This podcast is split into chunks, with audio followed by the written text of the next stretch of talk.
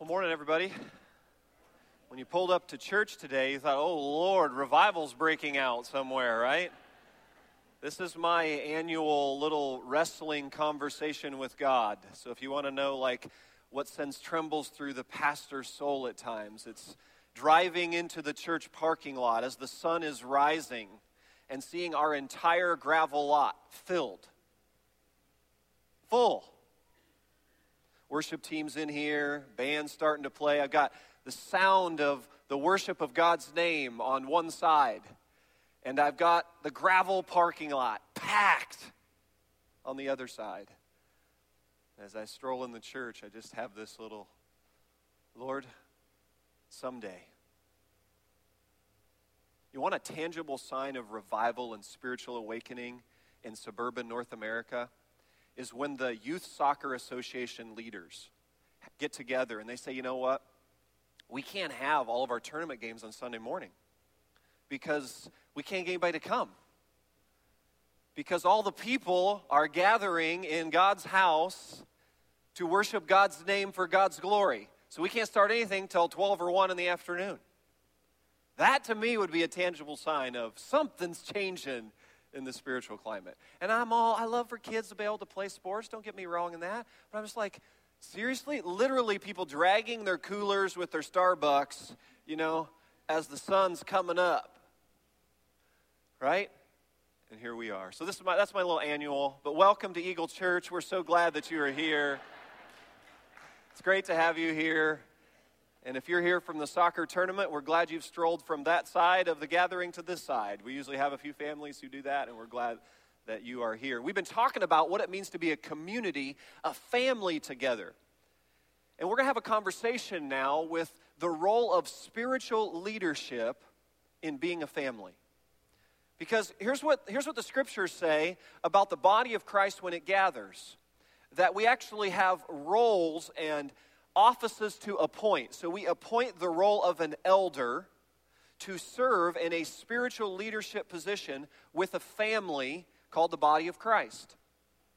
And that role, elder, is described for us if you want to read 1 Timothy or Titus, if you read the first sections of those two letters, it'll give you some insight on what is God's definition of an elder. And it's obviously not just someone who is elderly, though it's fine if you're elderly to serve as an elder um, but it has a lot more to do with the spiritual qualifications. And so we want to have a conversation today just about the role of spiritual leadership and to discuss what it means to bring more people into this role of eldership because a really important part of what it means to be a family together. So, would you put your hands together and welcome on stage today Mike Steffi and Seth Vaught, two of our elders? Good to see you guys. So, guys, uh, at some point in your lives, someone approached you and said, Would you consider being an elder? What was your initial reaction? Uh, thanks. Hold on, let's see. Hold on, hold on, hold on.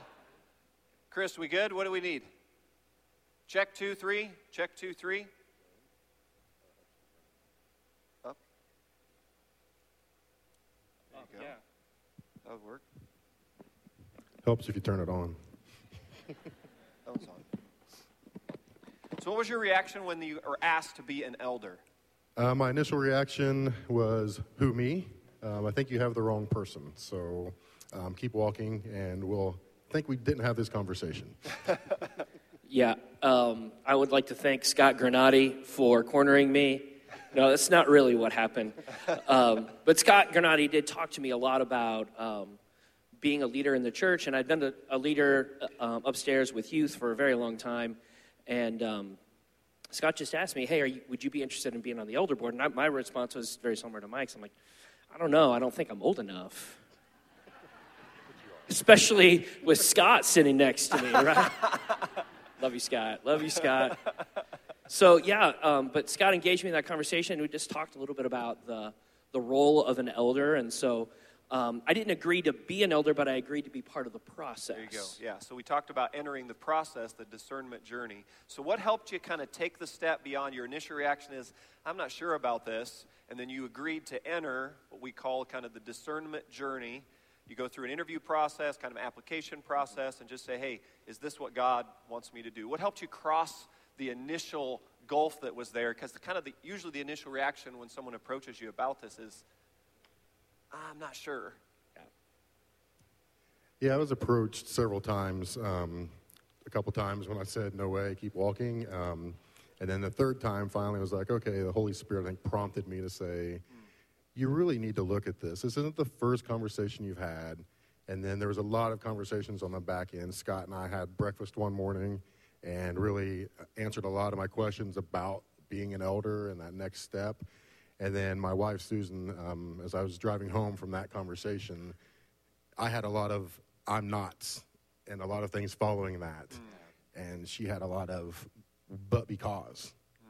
So that really helped kind of go through that. And then a lot of prayer, a lot of discernment, and just some, some quiet time and just thinking through, you know, why not? Go for it. So I think the other thing is, uh, Mike alluded to it, is just talking to people who know you personally and, and to say, what do you think about this, this role of elder? And do you think I'm someone that might fit that role? And so I did a little bit of that, talking to um, some of the people who were spiritual giants in my life, and they were like, yeah, I think you could be doing this, but I think prayer is your first step. And so, Mike Soul and my Thunder with your two good answers. Good job, bud. That's good. So, uh, your experience, how long have you been in the elder role? This is my third year. And Mike? A year and a half. Okay. So, you were entering into this role and you thought being an elder is going to be like blank, how I kind of have this picture of what you thought it was going to be like. But now, having lived in it for a bit, it's been more like finish that finish the thought on that. Go ahead. You're going to let me go first? Yes. Okay, I'm going to steal all your answers this time. um, I think, you know, I thought there was going to be a lot of the inner workings of the church, and I didn't know if I was really going to be interested in all all the things that kind of go with running a church. I don't really have a lot of experience in running a business or doing books or things like that. I'm a teacher by trade, and so I didn't know if I had a lot to contribute, but I was willing to, to at least try. And uh, what was what was really nice was I actually got to do a lot of the interpersonal things. So I don't really do the book stuff, and I really don't do the facility stuff. Um, but I do a lot of the human resources stuff, and that's something that I didn't know I had a skill in until I got to be a part of it. And so God actually revealed a couple of new things in me that I didn't know about before. It's great. Yeah, and I, I thought it would be stressful, time consuming, all those bad things that you think about. Um, oh, they um, are. It is very stressful and time consuming at times. At times. Um, but it's also like Seth alluded to. I'm I'm aligned with Carl, our facilities director. So I, you know, I'm an IT and an engineering background. So that's kind of right up my alley of being able to help and and further the kingdom and take care of the building and the grounds and all that stuff that goes along with that. But also, it was stretching. You know, I was thinking it's going to be stretching spiritually for me because um, I in all the I'm nots was definitely on the spiritual side of things, but um, it's been really good through the board meetings and just through the, the getting to know these guys. Like Seth and I knew each other. We've been around here forever. We didn't really know each other, mm-hmm. But now we really, I think, with the whole group, we know each other, and it's really um, through that time just you're able to push yourself because I would never be up here two years ago. right. You know, I, I, I look at it a lot as this is a, this is a small group that I'm a part of and so I get to I get to be a part of nine other guys' lives, and we bring our lives and our experience into it. And it's it's not all business; it's a lot of the relational. And um, Eric leads us through the Word each time we start um, our board meetings, and so it's been a it's been a point of spiritual growth. I think my wife would agree that I've grown more spiritually over the past three years than I maybe have in, in the ten prior, because God's pushing me, and the guys around me are pushing me to be um, to be more of a spiritual leader than I was before. So, how about kind of a closing comment to those sitting and listening and thinking, what would you what would you want to what would you want to leave them with, with if they're approached about considering being an elder? Give them some words of just kind of how would you want them to process? Because this is going to be the, the next step for us as a body, right? We're going to be in elder nomination selection process. There's going to be some dialogue. There's already some dialogues going mm-hmm. on. And what would you? What was just a kind of a closing thought you want to leave them with as they consider it? Well, I think the the one thing that struck me was how God provided in in the moments that that I was considering and praying, but also what God provided after I agreed and was brought on, on the board. God provided in new and different ways once I was on the board. And yes, there is some some time that I put into this, but I was telling Mike before the service, I was like, it doesn't seem like time because I know that I'm investing in the body of Christ. And so for me, it, it's, it's actually a privilege to do it. Hmm. That's good. You stole my thunder. Um, but no, be open to the idea. You know, just be thankful for it and think and pray through it. And there, it is time consuming at times, and it does take up more of your time. But it's like you're an extension of Jesus, you're extension of the body. You get intimate knowledge of other families that I would never have met in this large congregation.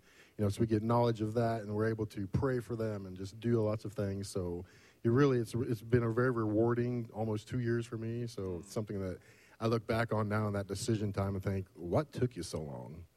Right.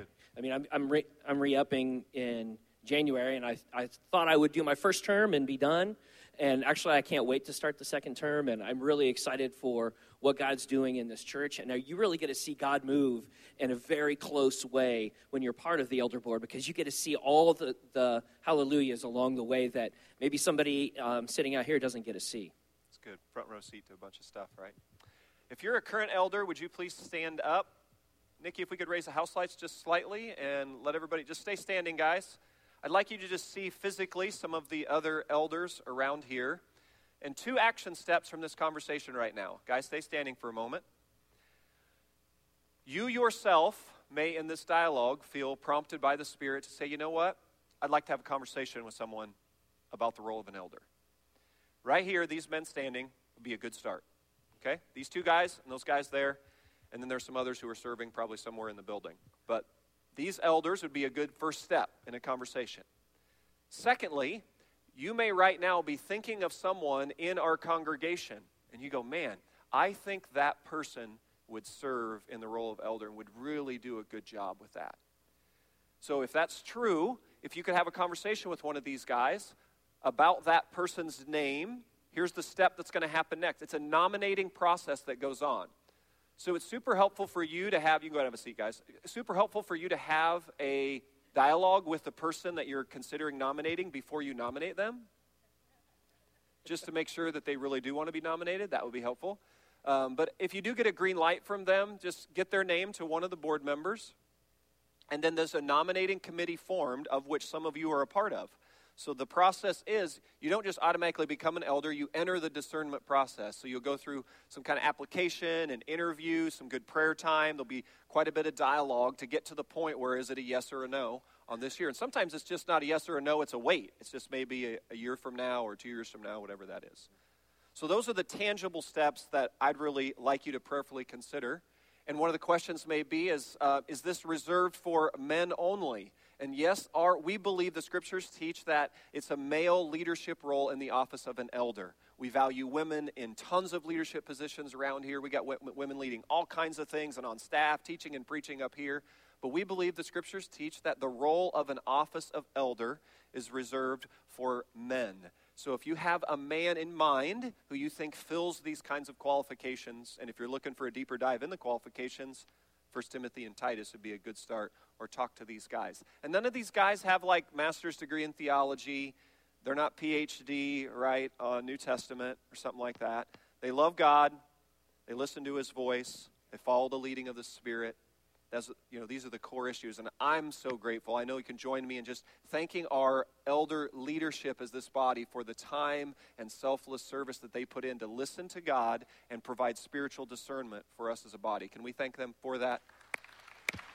Appreciate you guys. All right, let's open up our Bibles. Luke chapter 24. Thank you guys. Appreciate you. Luke chapter 24, we're wrapping up our series we've been calling Journeying Together. We've been in the Emmaus Road, the seven mile trek from Jerusalem to Emmaus. And we've been walking with a guy named Cleopas and an unnamed disciple. And the reason I think the disciple was unnamed, because I think that's where you and I can insert our name in the story. So it's Cleopas and you or I walking along the seven mile journey And we've been talking about what does it mean to be together? What does it mean to be a Christian community, a spiritual family? What does it mean to have friendships that are built spirit driven and spirit led and spirit guided?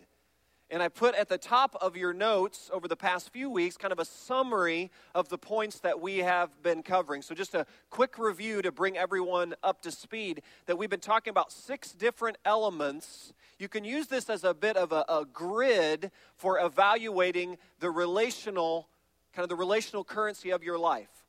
And we've been walking around this question Do I have the kind of relationships in my life that help me seek God? A really important question. So, what do those relationships help me seek God look like? The first thing we talked about was they're the kind of people who are able to walk with us in liminal space.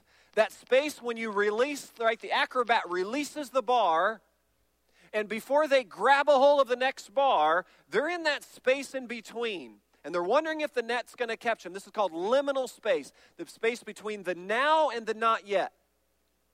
And we need the kind of people in our life who can walk like Cleopas and the unnamed disciple were walking between the now and the not yet, the seven mile journey. And we want to have those kind of people who help us pay attention to Jesus on that journey.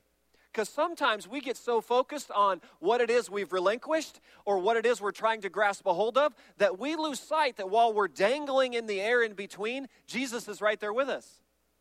And we need people in our life who help us pay attention to Jesus in that space in between.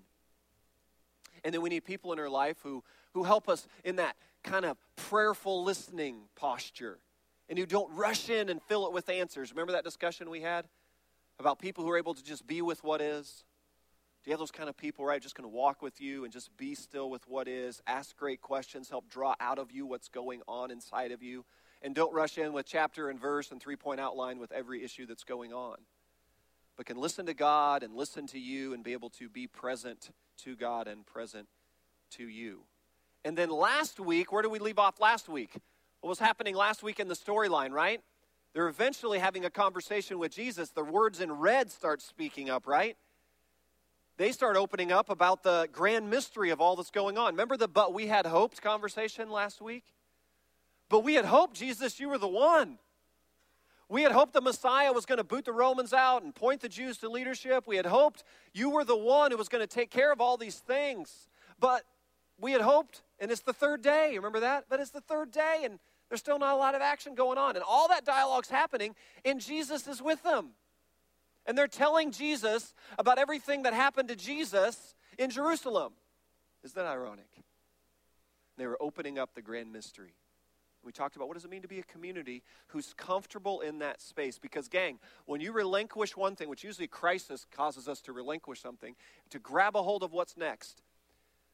As a nation, we've got plenty of liminal space going on. Certainly in the churches in Las Vegas today, filled with massive amounts of liminal space. And we got to be able to be comfortable entering into it and say, there's a grand mystery of God's ways. They're higher than our ways his thoughts are beyond our thoughts, and we're not going to be able to figure this all out. And we got to be able to be comfortable journeying through the but we had hopes. And we do so centered in this God breathed book. Remember last week we talked about eventually Jesus does open the scriptures and he leads them through the best Bible study ever, way better than BSF, even, way better than CBS, way better than Matt Chandler or Beth Moore or any of them. He gives the best Bible study that's ever been given. Jesus himself leading through the scriptures and helping them see, open their eyes. And so at the end of that Bible study session is where we pick up the story today. Verse 28. Here's what happens. They're at mile marker 7. They're entering the village of Emmaus. As they approached the village to which they were going, Jesus acted as if he were going farther. Don't you love this about Jesus? How about his character coming out here? He kind of plays dumb with them at the beginning. Hey, what things are you talking about? When who's the one person who knows exactly what they're talking about? Jesus. And now he's like, he's going to pretend like he's going to pretend like he's going past the entrance to the village. That is so like Jesus. Because what does he want him to do? He's just kind of seeing, he's wanting to draw out of them. Like, how much are they really engaging in this dialogue? Do they want him to stay or not? Like, what do you want? Do you want me to stay?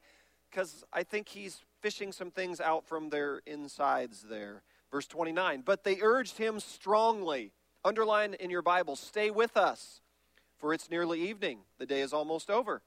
So he went in to underline, stay with them. Verse 30 When he was at the table with them, he took bread, gave thanks, broke it, and began to give it to them. Then their eyes were opened and they recognized him. We'll come back to that in a minute. And he disappeared from their sight. They asked each other, Were not our hearts burning within us while he talked with us on the road and opened the scriptures to us? So here's kind of the next principle we're going to get. We're going to get number seven and eight out today. And I want you to see the link between because Cleopas and this other disciple stayed together and stayed with Jesus, look what happened. I think there's something in the power of staying here and what it means to be a community. And so I wrote it out this way in your notes. I said, We choose stability and recognize that God has placed us with a particular people at a particular time. Are you tracking with me here? The Christian tradition calls this we take the vow of stability in life. If you enter monastic communities, monastic communities have to sign off on a vow of stability. And what is that? The vow of stability is this it's like, God, you've grafted me and you've planted me in a local family of people called the body of Christ. And I'm going to row through the choppy waters that come with being a part of a local body and local family together. Because every local family is going to have ups and downs, mountaintops and valleys, good days and bad days, rough waters and smooth waters. It's what it means to be a family together. And there's something powerful, hear me now, about when we band together and we say, you know what? By God's grace, we're just going to stay linked together through all the choppy waters. That's called a vow of stability. I put in your notes a quote from uh, an Episcopal priest, I think he is, Brian Taylor. I like what he said here. Listen to this. The grass is not greener over there. One must work out one's problems with this person because if one doesn't, one will have to work it out with that person. This is precisely what is so freeing about the vow of stability. To have to work it out is to demand growth as painful as it is, and that is freeing. Faithfulness is a limit that forces us to stop running and encounter God, self, and other right now, right here. Oh, there's a lot there. Do you see what he's getting at? And listen, I understand that there are times when it is appropriate to exit some type of connect, connection you had to a local church family, a spiritual family. There are circumstances, absolutely. I would just.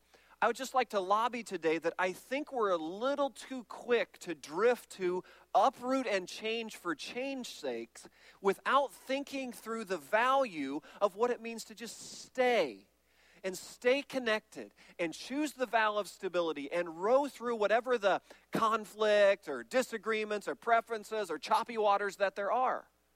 I'm, I'm just asking us to at least step back and consider the fruit of what it means to not just build years together, but to build decades together.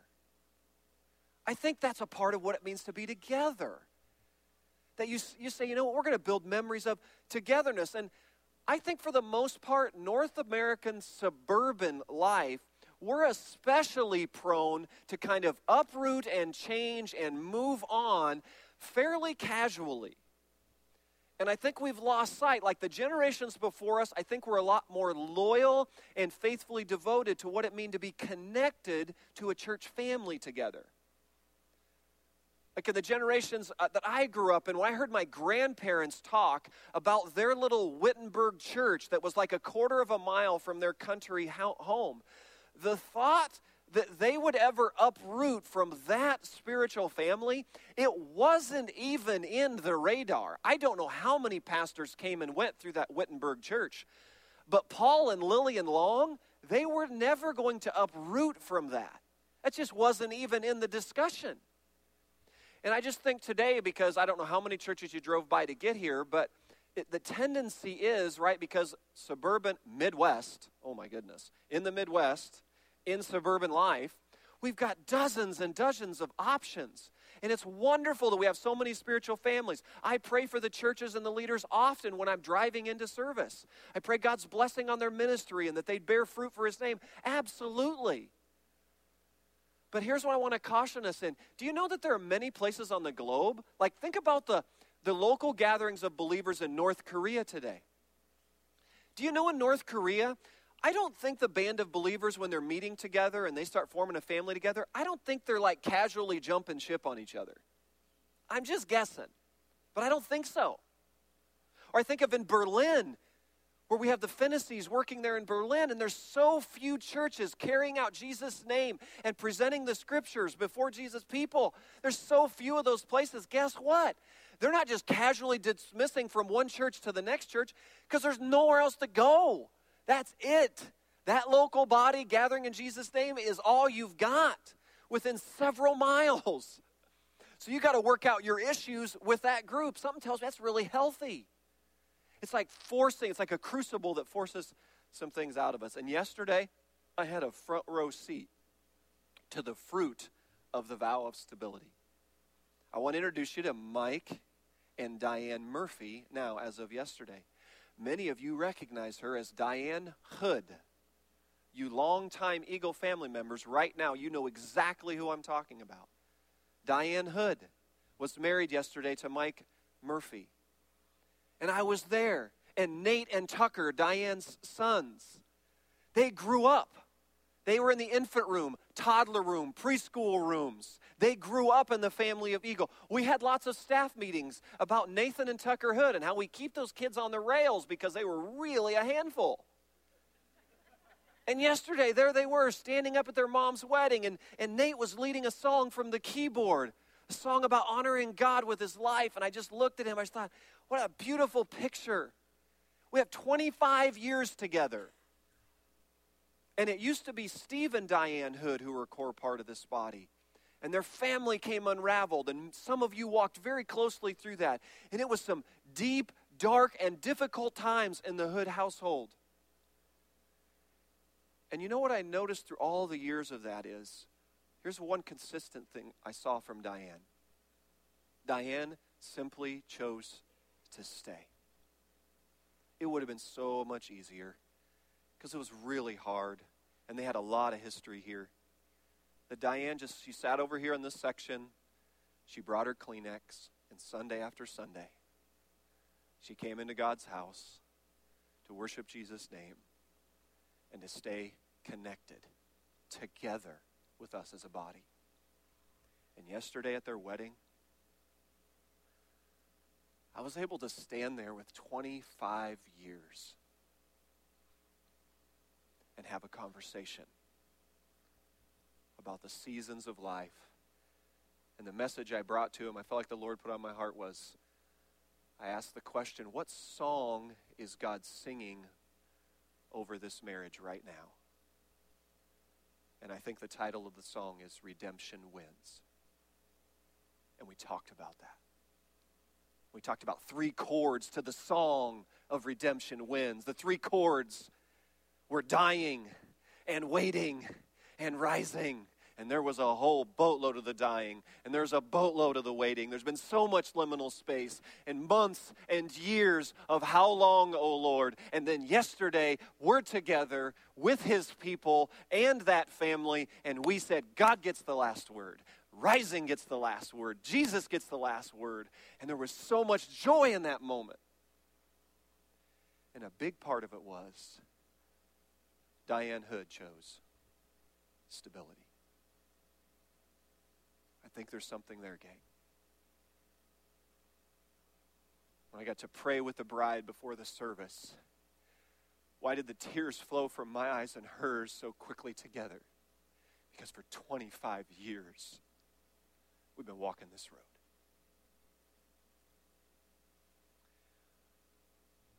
You know, a handful of times a year, some folks will approach me about so, Eric, are you going to be like here forever? Or are you going to like move on somewhere else? Or kind of the conversation is, you've been here a long time. I'm not quite sure how to take these sometimes, but stay with me here. It's like, well, you know, you've been here like a long time. So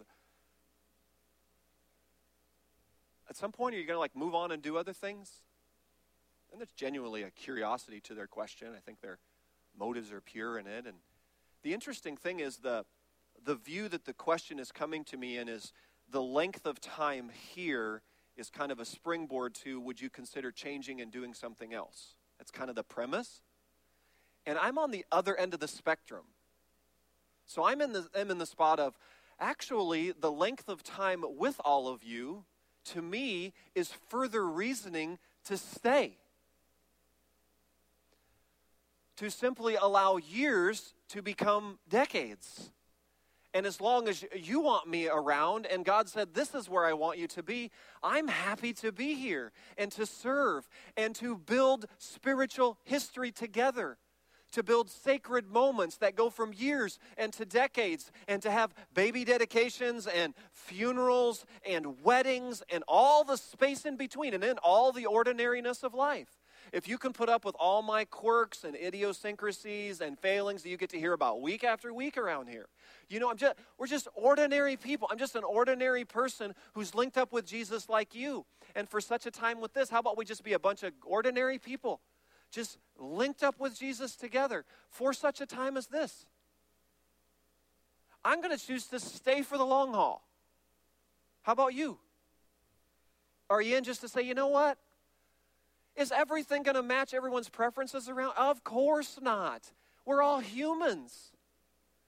You're not going to like all of the messages I bring. You might not even like 10% of them. That's fine. I remember years ago we used to produce CDs out in the atrium. Some of you, I was really dating back, right? We used to have CDs. We used to like duplicate CDs. Actually, Mike Vanderype used to put cassette tapes. Oh my lord. You high school students are like, what's a cassette tape? And he used to spin like that. And he used to duplicate the cassette tapes. So this lady comes up one time at the end of a service. She's got like a stack of some of the CDs. She goes, Pastor Eric, thanks so much for all your messages.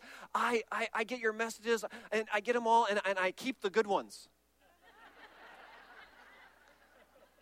I go, well, I think that was a compliment somewhere in all of that.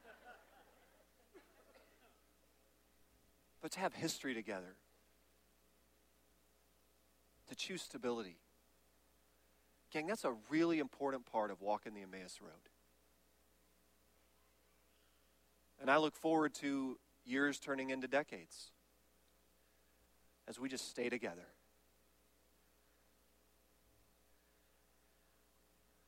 And I think a big part of what these two guys experienced in Emmaus was well, they stuck together. They were at the home and they stuck with Jesus there and they broke bread. And I just think about all the ordinary stuff that was happening in the story. They're just going on a walk. That's pretty ordinary. They're just eating a meal. That's pretty ordinary. They're just having a guest over to their home. That's pretty ordinary. And all the ordinary things happen, and Jesus joins up, and all of a sudden something becomes quite extraordinary. That's what life together is like. We just stay together. I think it was last Saturday, uh, last Saturday when the worship and arts teams are all together at Hunter and Jen's house.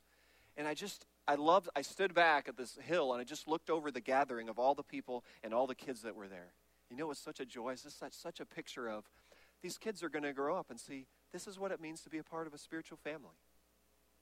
They're playing together. They were worshiping together earlier. They were dreaming together about what God's doing. But this is just, we're just together. And then they were cooking s'mores and, and playing with chickens and riding in hay rides and all these other. What is all that? That's just being a family together. That's such a gift. But you know what? It's a big part of that is somewhere you choose, I'm going to stay. Because hear this now, when you consistently kind of uproot and move, move along and bounce around from one spiritual family to another, do you know what gets sacrificed in all of that? It's a real challenge to become known when you bounce around. Now, I suspect that's why some people choose to exit. You choose the relational exit ramp from a body if it's getting a little too personal. You're not able to stay on the fringes as much as you'd like. You don't want to, you want to stay super anonymous for a long period of time. So you know how you do that in church world? You just go and visit like three or four different churches and you call none of them your home and then you can stay in anonymity the whole time because you just come, pay your tithe, maybe ser- serve somewhere, and exit during the closing song, and you just kind of stay on the relational fringes. That is not an image of what it means to be together on the Emmaus Road in a spiritual family. To be a spiritual family means you're going to devote yourself somewhere. And I suspect that perhaps some of our students who go off to college, and many parents come cycling back to the pastors and go, What do I do with my student who's not interested in connecting in any local church anywhere? Interestingly, I see a connection between a family unit who's chosen to never really ground themselves as they were raising their kids in a spiritual family, wondering why their kids never ground themselves in a spiritual family. There's a connection, I think. Tracking with me? I think we got to look in the mirror and ask ourselves, well, hey, mom and dad, what are we passing on here? Are we passing on as soon as the waters get a little choppy in a local church over something? We're out. We're taking our Bible and our tithe and going somewhere else. Is that what what are we teaching our kids with that?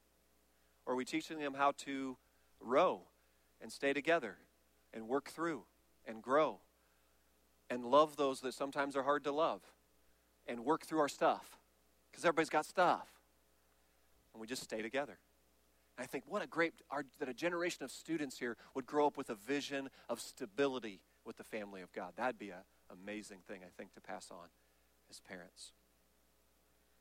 So they stay, and now, last paragraph of the story, look what happens. They got up and returned at once to Jerusalem. Now, how far is the walk?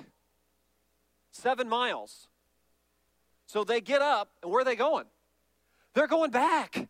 Something tells me they're not walking at the same pace. Remember on the way there, faces were downcast. I think it was a slower stroll. Sometimes you know you're on the Emmaus Road with just the way you're walking. Faces downcast, pace of your walk. But now, something happened. Their eyes were opened and they recognized him. Do you remember? Where did we start the story? Jesus had joined them. They were kept from recognizing him, verse 16. Verse 31, they're with Jesus, they break bread with him, their eyes are open and they recognize him. Do you see the journey of the whole story? Is this increasing recognition of who Jesus is and that he's with them. At the beginning of the story, he's just a stranger. And then somewhere along the way, he becomes a traveling companion. And then he becomes a teacher. And then all of a sudden, he's a house guest. And then when he's a house guest, what happens? They break bread together. Their hearts are burning within them. The Holy Spirit's working as he opened the word to them. And all of a sudden, he's their Messiah and resurrected Lord. Jesus has been with them the whole time. The Emmaus Road journey was about their recognition of his presence with them.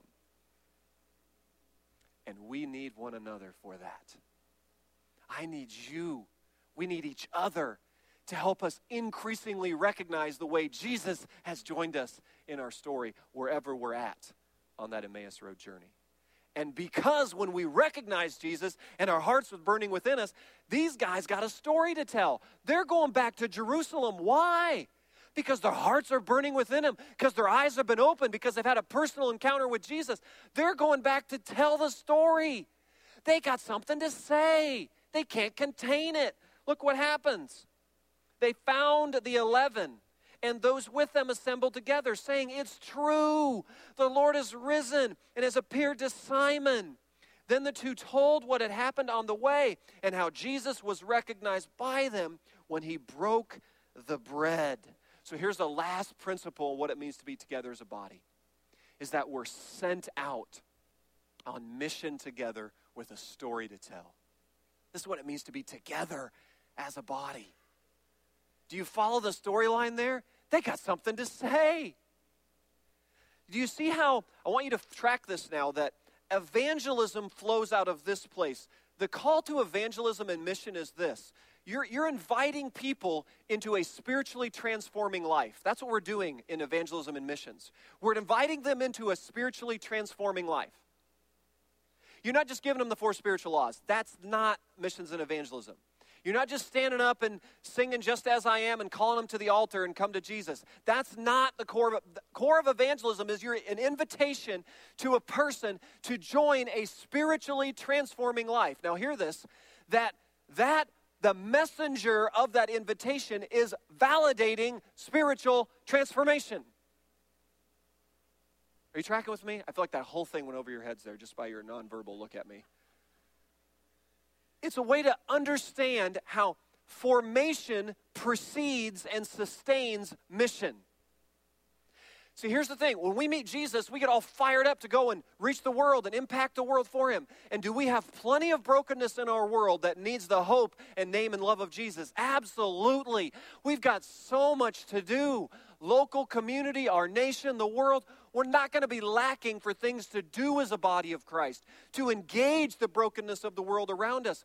Here's the rub, though we got to have Cleopas and this unnamed disciple encounters with Jesus on the Emmaus Road so that we've got a story to tell as we go out. Perhaps some of our struggle with missional engagement in the world is there's no personal encounter with the living Christ going on. So you're out there trying to do a whole bunch of stuff because maybe the pastors or whatever is trying to encourage you to do it, versus you saying, I got to get back to Jerusalem. I've met Jesus. My heart is burning within me. My eyes are open. I see him. You got to come see him. That's a totally different scenario. That's why the invitation in missions and evangelism is to a spiritually transforming life, of which the messenger validates the spiritual transformation that lifts to me missions and evangelism up to even a higher place. This is how Dallas Willard put it. I love this quote of Dallas's. When the identified people of Christ reach a certain level of growth and don't go on, they limit their evangelistic potential. Why? Because the witness of the identified people of Christ to the reality of God in their own lives is weak and becomes a testimony to the contrary to have earth shaking evangelism, hear this now, you have to have a different quality of persons. And that is what spiritual formation is all about. And I can't say any better than that. So, our call, the so that on us being connected together as a community, is what? So that we're going to we're going to go out into the brokenness of the world around us and we're going to make a difference for Him. We're going to spread His hope and His love and His power and His grace to a world that so desperately is crying out for something everyone crying out for answers to something. And here we are on the Emmaus Road. Jesus has joined us on our journey. And if our hearts are burning within us and if our eyes are open to see Him, then we're going to be the ones to run back out into that broken world and say, oh, You got to meet this Jesus who's changing and touching and impacting my life and my family and my circles. And your life itself is the witness, like Cleopas. Something tells me you didn't have to encourage Cleopas and this other disciple. Like, you didn't have to encourage them about getting together and pray. You didn't have to encourage them about uh, entering the brokenness of whatever's going on in Jerusalem at that. You didn't have to encourage them with that. Because eventually all the disciples give their life. History records most, if not all of them, had to make a choice at some point your physical life or Jesus. 100% chose Jesus.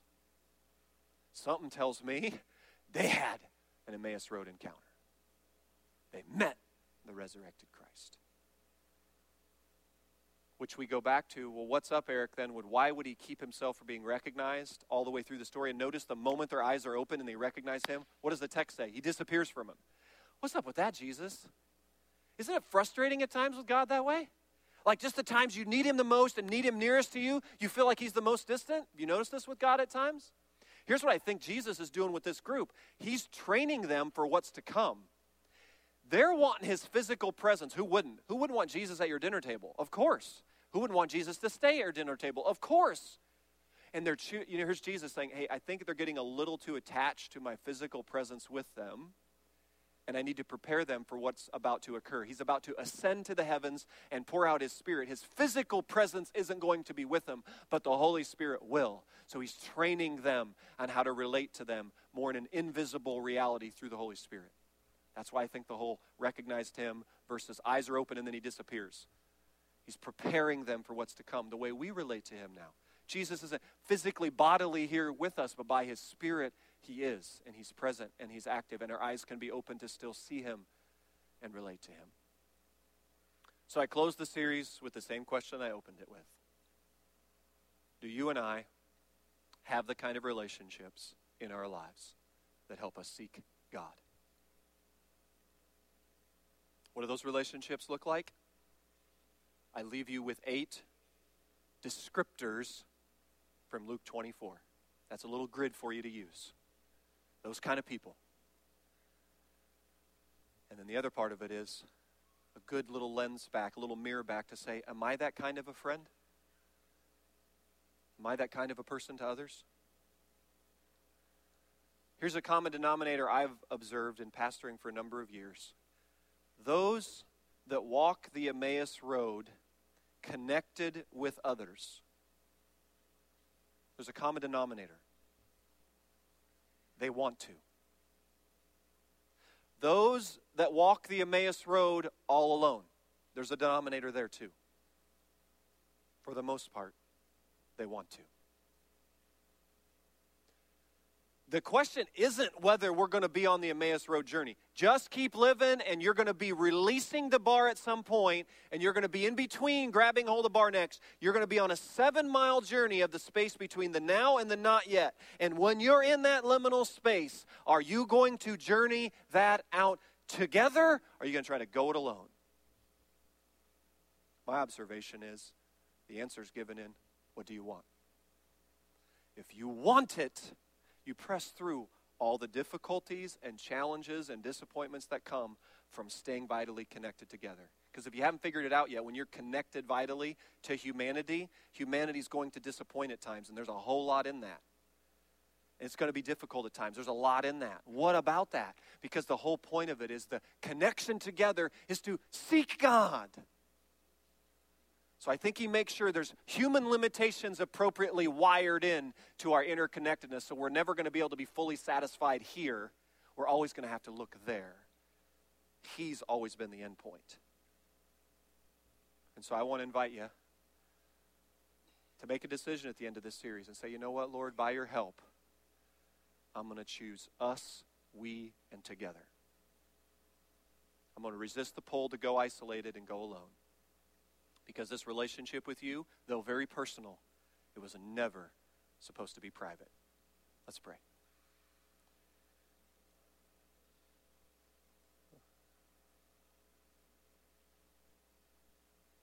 Jesus, we've enjoyed this month on the seven miles with you, with Cleopas, with the other disciple.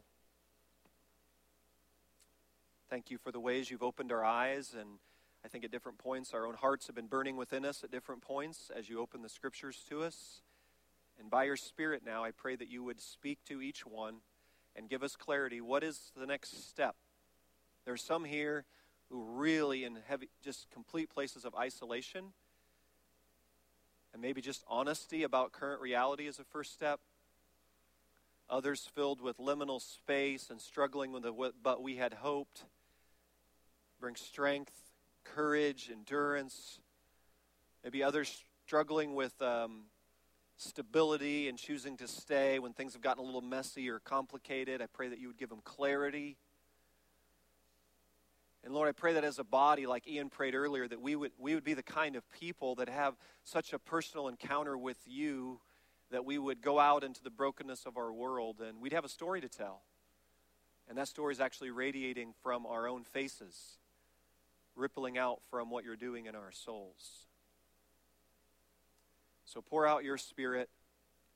May we be the kind of community that you look at and say, hey, that's what it means to be devoted to one another as we seek you to love the Lord our God with all our heart, mind, soul, and strength.